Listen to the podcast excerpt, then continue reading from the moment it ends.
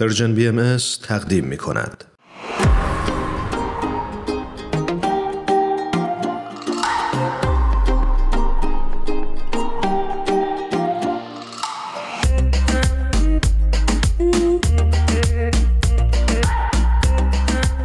شنونده های عزیزمون خبری خوش برای شما داریم آقای پویا موحد رو روی خط داریم بسیار خوشحالیم از اینکه در روزهای رزوان دعوت ما رو پذیرفتن. بسیار خوش اومدین پویا جان به برنامه خودتون. درود بر شما. من هم عید اعظم رزوان رو به همه دوستداران یگانگی و آشتی در همه جای دنیا تبریک میگم. پویا جان عیدت مبارک باشه. ممنونم که با ما امروز همراه شدی. خیلی متشکرم ایمان جان. برای اون دسته از شنونده های عزیزمون که آقای پویا موحد رو نمی‌شناسن ایشون مترجم هستن و جامعه شناس ساکن کشور هند شهر لاکنا. مرسی هرانوشان که پویا رو معرفی کردی. خواستم این نکته رو بگم. ما زبانی که داشتیم با پویا مشورت می‌کردیم که این برنامه موضوعش چی باشه؟ به نکته مهمی رسیدیم و اونم این بود که چه خوبه که در روزهای رزوان راجع به یکی از مهمترین دقدقه های روزگار ما صحبت بکنیم. و اون چیزی نیست جز این که چطور میشه به هم نزدیکتر بود چطور میشه این دیوارهای اختلاف و بیگانگی رو از بین برد و دست در دست هم تمدن تازه‌ای رو ساخت. خیلی از پیروان ادیان مختلف در روزگار ما هم رو یا یکدیگر رو به مرتد بودن، کافر بودن و به راه نادرست رفتن متهم می کنند و سعی می کنند که از این یک دل شدن و همسو شدن و متحد شدن فاصله بگیرند. پویا جان می‌خواستم در این مورد برامون توضیح بدی و بگی که آیا ظهور آین باهایی و پیام حضرت بهاءالله می‌تونه کمک بکنه برای پیدا کردن راهکاری برای از بین بردن این دیوارها و نزدیکتر شدن انسانها به هم؟ ایمان جان این یک موضوعیه که حضرت بهاءالله اون رو در روز اول رزوان یعنی در بزرگترین عید بهایی بهش پرداختن حضرت الله در کتاب مستطاب اقدس میفرمایند قد انقمست الاشیا فی بحر تهاره فی اول رزوان استجلینا علی من فی الامکان به اسماء الحسنا و صفات العلیا یعنی تمام اشیا در روز اول رزوان روز اظهار امر علنی حضرت الله در دریای پاکی قوطه خوردن. یعنی از دید ایشون دیگه ناپاکی ذاتی اصلا وجود نداره. زیرا در این روز ما نامهای زیبا و صفات بلند خودمون رو در جهان ظاهر کردیم.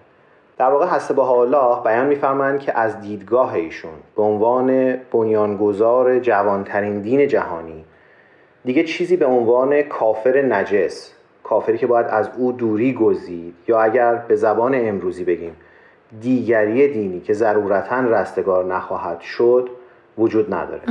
به عبارت دیگه از دیدگاه هسته الله مردم دنیا از هر دین و هر آینی امکان رستگاری رو دارند و ما نمی‌تونیم به صرف اینکه شخصی دین خاصی رو برگزیده درباره رستگاری او قضاوت کنیم.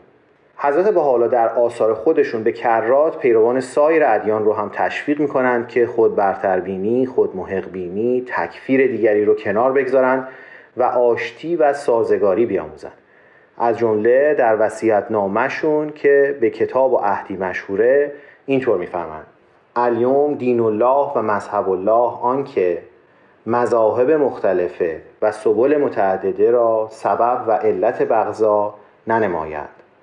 این اصول و قوانین و راه های محکم متین از مطلع واحد ظاهر و از مشرق واحد مشرق و این اختلافات نظر به مصالح وقت و زمان و قرون و اعثار بوده. حالا پویا جان یه مقدار برگردیم به قبل و به تاریخ اینکه اصلا این واژه کفر و کافر از کجا اومده و اینکه چرا شخصی که به دین خودشون نبوده رو کافر معرفی می‌کردن یا نجس معرفی می‌کردن و در انتها به جهنم ارجا می‌دادن. هرانشان دوگانه مؤمن کافر یا رستگار نارستگار یک نوع طبقه بندی چیزها و انسانها در جهانه که ظهورش در تاریخ بشر با دورانی مرتبط هست که بهش اصطلاحا میگن دوران اکسیال یا شاید بتونیم ترجمه کنیم دوران محوری. اصطلاحی که کارل یاسپرس اونو مشهور کرد و به سالهای 800 تا 200 قبل از میلاد مسیح اشاره داره. ادیان در دوران قبل از دوران اکسیال عمدتا مونیستیک یا به عبارت یگانه انگارانه هستند. یعنی چیزی به اسم این جهان و آن جهان در اونها وجود نداره.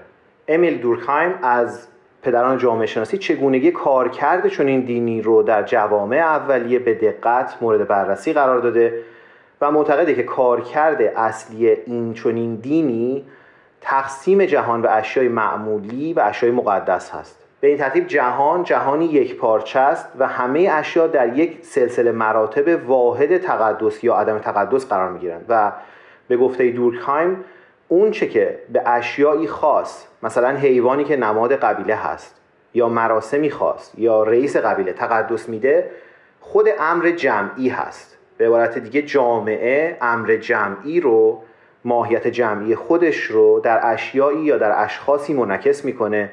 به این ترتیب خدایان چیزی نیستن جز جامعه یا نیروهای اجتماعی که به زبان اساتیر برای افراد جامعه قابل فهم شدن و در بوتها و اشیای مقدس نمایش جسمانی پیدا کردن. درست. اما در دوران آکسیال تحول عمیقی در نحوه نگاه بشر به جهان و شیوه طبقه بندی اشیا ایجاد میشه. تحولی که هم بر دین به طور خاص در یهودیت و هم بر فلسفه در بستر فلسفه یونان تاثیر عمیقی می‌گذاره.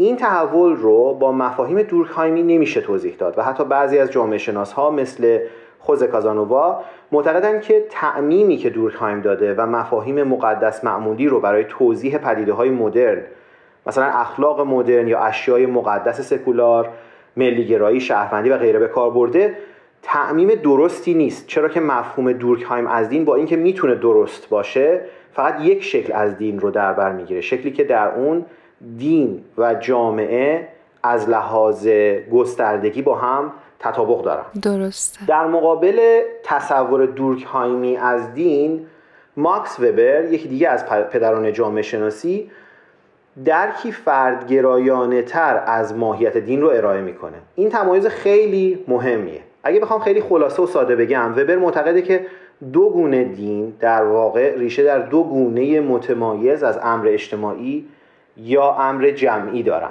یک جور دین هست که اصطلاحا میگن سوسایتال هست که در این صورت عرصه دین و یک جامعه مشخص با هم تطبیق می‌کنه. به صرف عضویت در این جامعه شما بخشی از اون دین خواهید بود.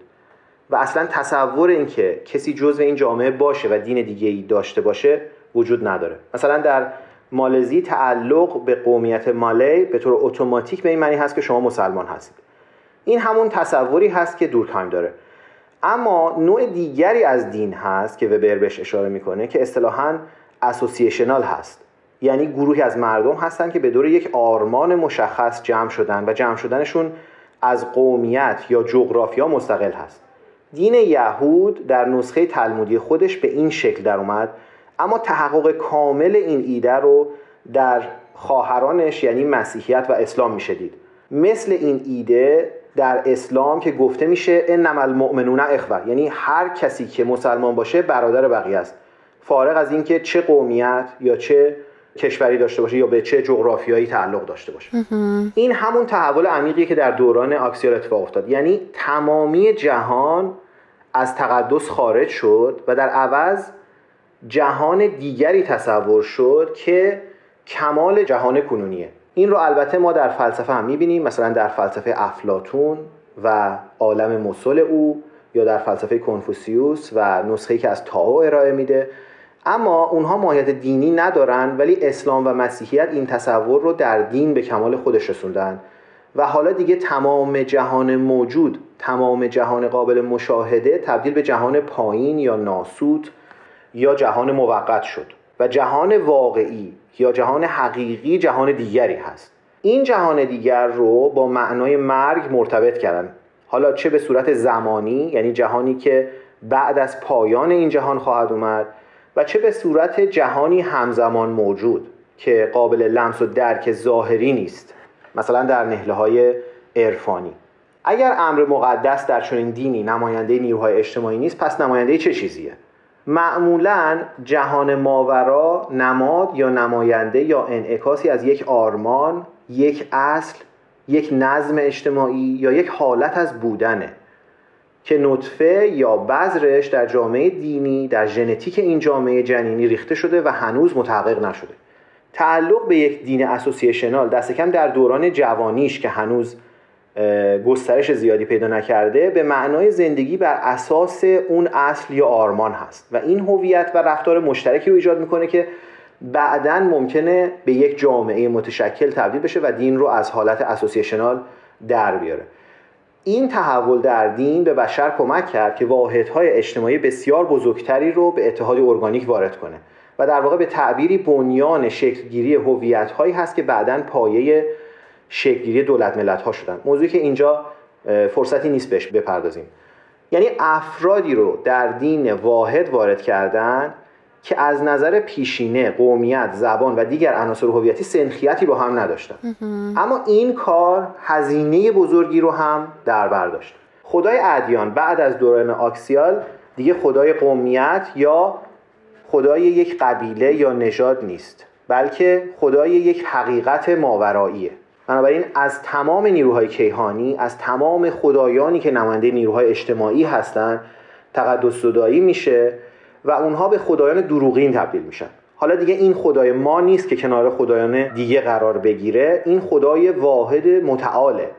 خدایی که خدای جز او نیست. درست. حالا اگر کسانی از این خدای واحد متعال یا به تعبیر دیگه به اصل یا آرمان یا طرز بودنی که با اون خدا مرتبط شده تعلق نداشته باشن و ازش رو بگردونن اونها کافر هستن. یعنی کسی هست که نه خدای قوم دیگر بلکه خدای خودش رو انکار کرده. بنابراین توانمندی ایجاد اتحادهای وسیعتر با این هزینه همراه بوده که بخشی از نوع بشر هویت زدایی و حتی انسانیت زدایی شدن.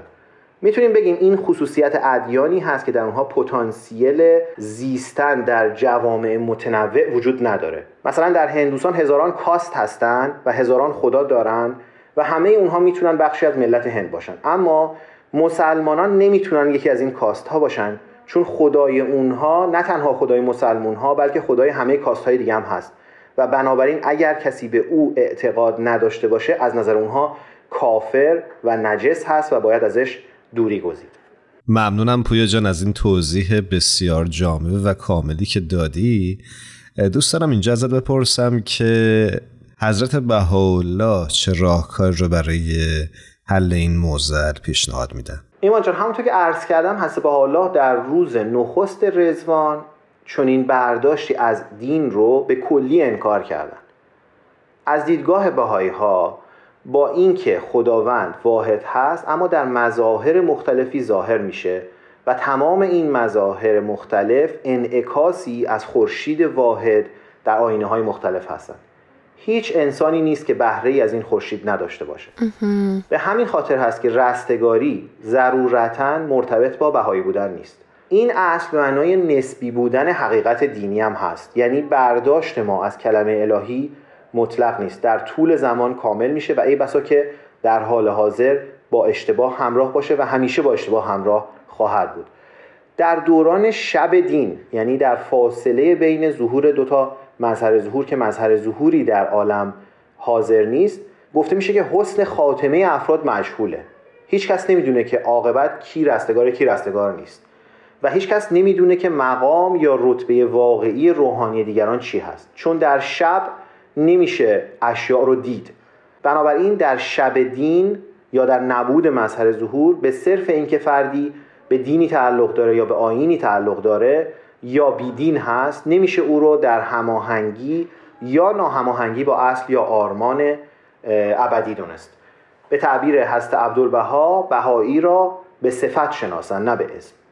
این در این حال به معنی اون هست که جامعه بهایی به عنوان جامعه کسانی که به مقام حضرت بهاءالله مقر هستند به عنوان بنیانگذار یک مدنیت جدید و می‌خوان زندگی خودشون رو صرف ساختن الگویی از اون مدنیت بکنن یا دست کم همچین ادعایی دارند الگویی که بتونه الهام بخش جهانیان باشه خودشون رو تنها سازندگان بهشت موعود بر کره زمین نمی‌دونن.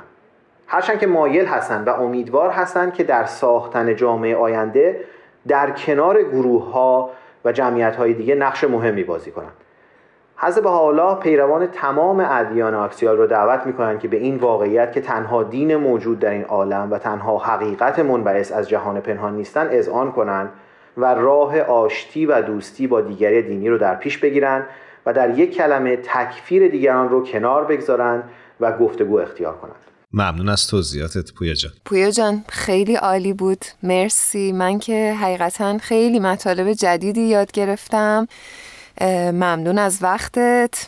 ما در قسمت انتهایی برنامهمون از مهمانان برنامهمون می‌خوایم که یک ترانه ای رو تقدیم بکنن به شنونده های خوبمون. شما حالا چه ترانه ای رو دوست دارین که تقدیم بکنین؟ هرانوشان من قطعه مراتو در نظر آور رو به دوستان پیشنهاد می‌کنم که شعرش از محوش خانم ثابت هست و موسیقی و تنظیمش رو برادر بنده شمیم موحد انجام دادن و خوانندش هم همسر ایشون جینوس یگان هست. خیلی عالی. به به. چه ترانه زیبایی. ممنون از انتخاب خوبتون. ممنون از اینکه دعوت ما رو پذیرفتین و امیدواریم که دفعات آینده هم شما رو داشته باشیم روی خط. هر جا هستین روز و روزگارتون خوش باشه و مجددا عید رو بهتون تبریک میگم. پویا جان باز هم ممنونم ازت. عیدت مبارک. هر جا هستی خوب و سلامت باشی. عید شما هم مبارک باشه و ممنونم. شاد و تندرست باشید در آن زمان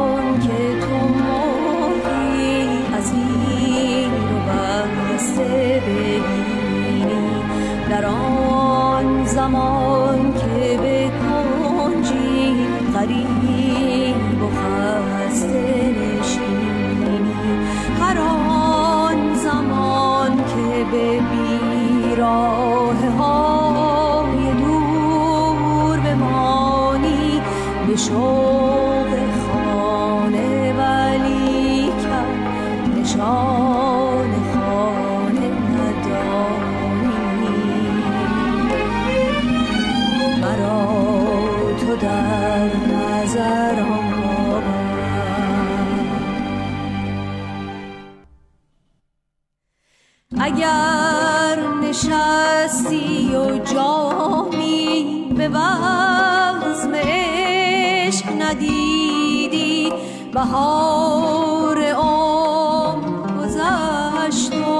گلی ز شاخه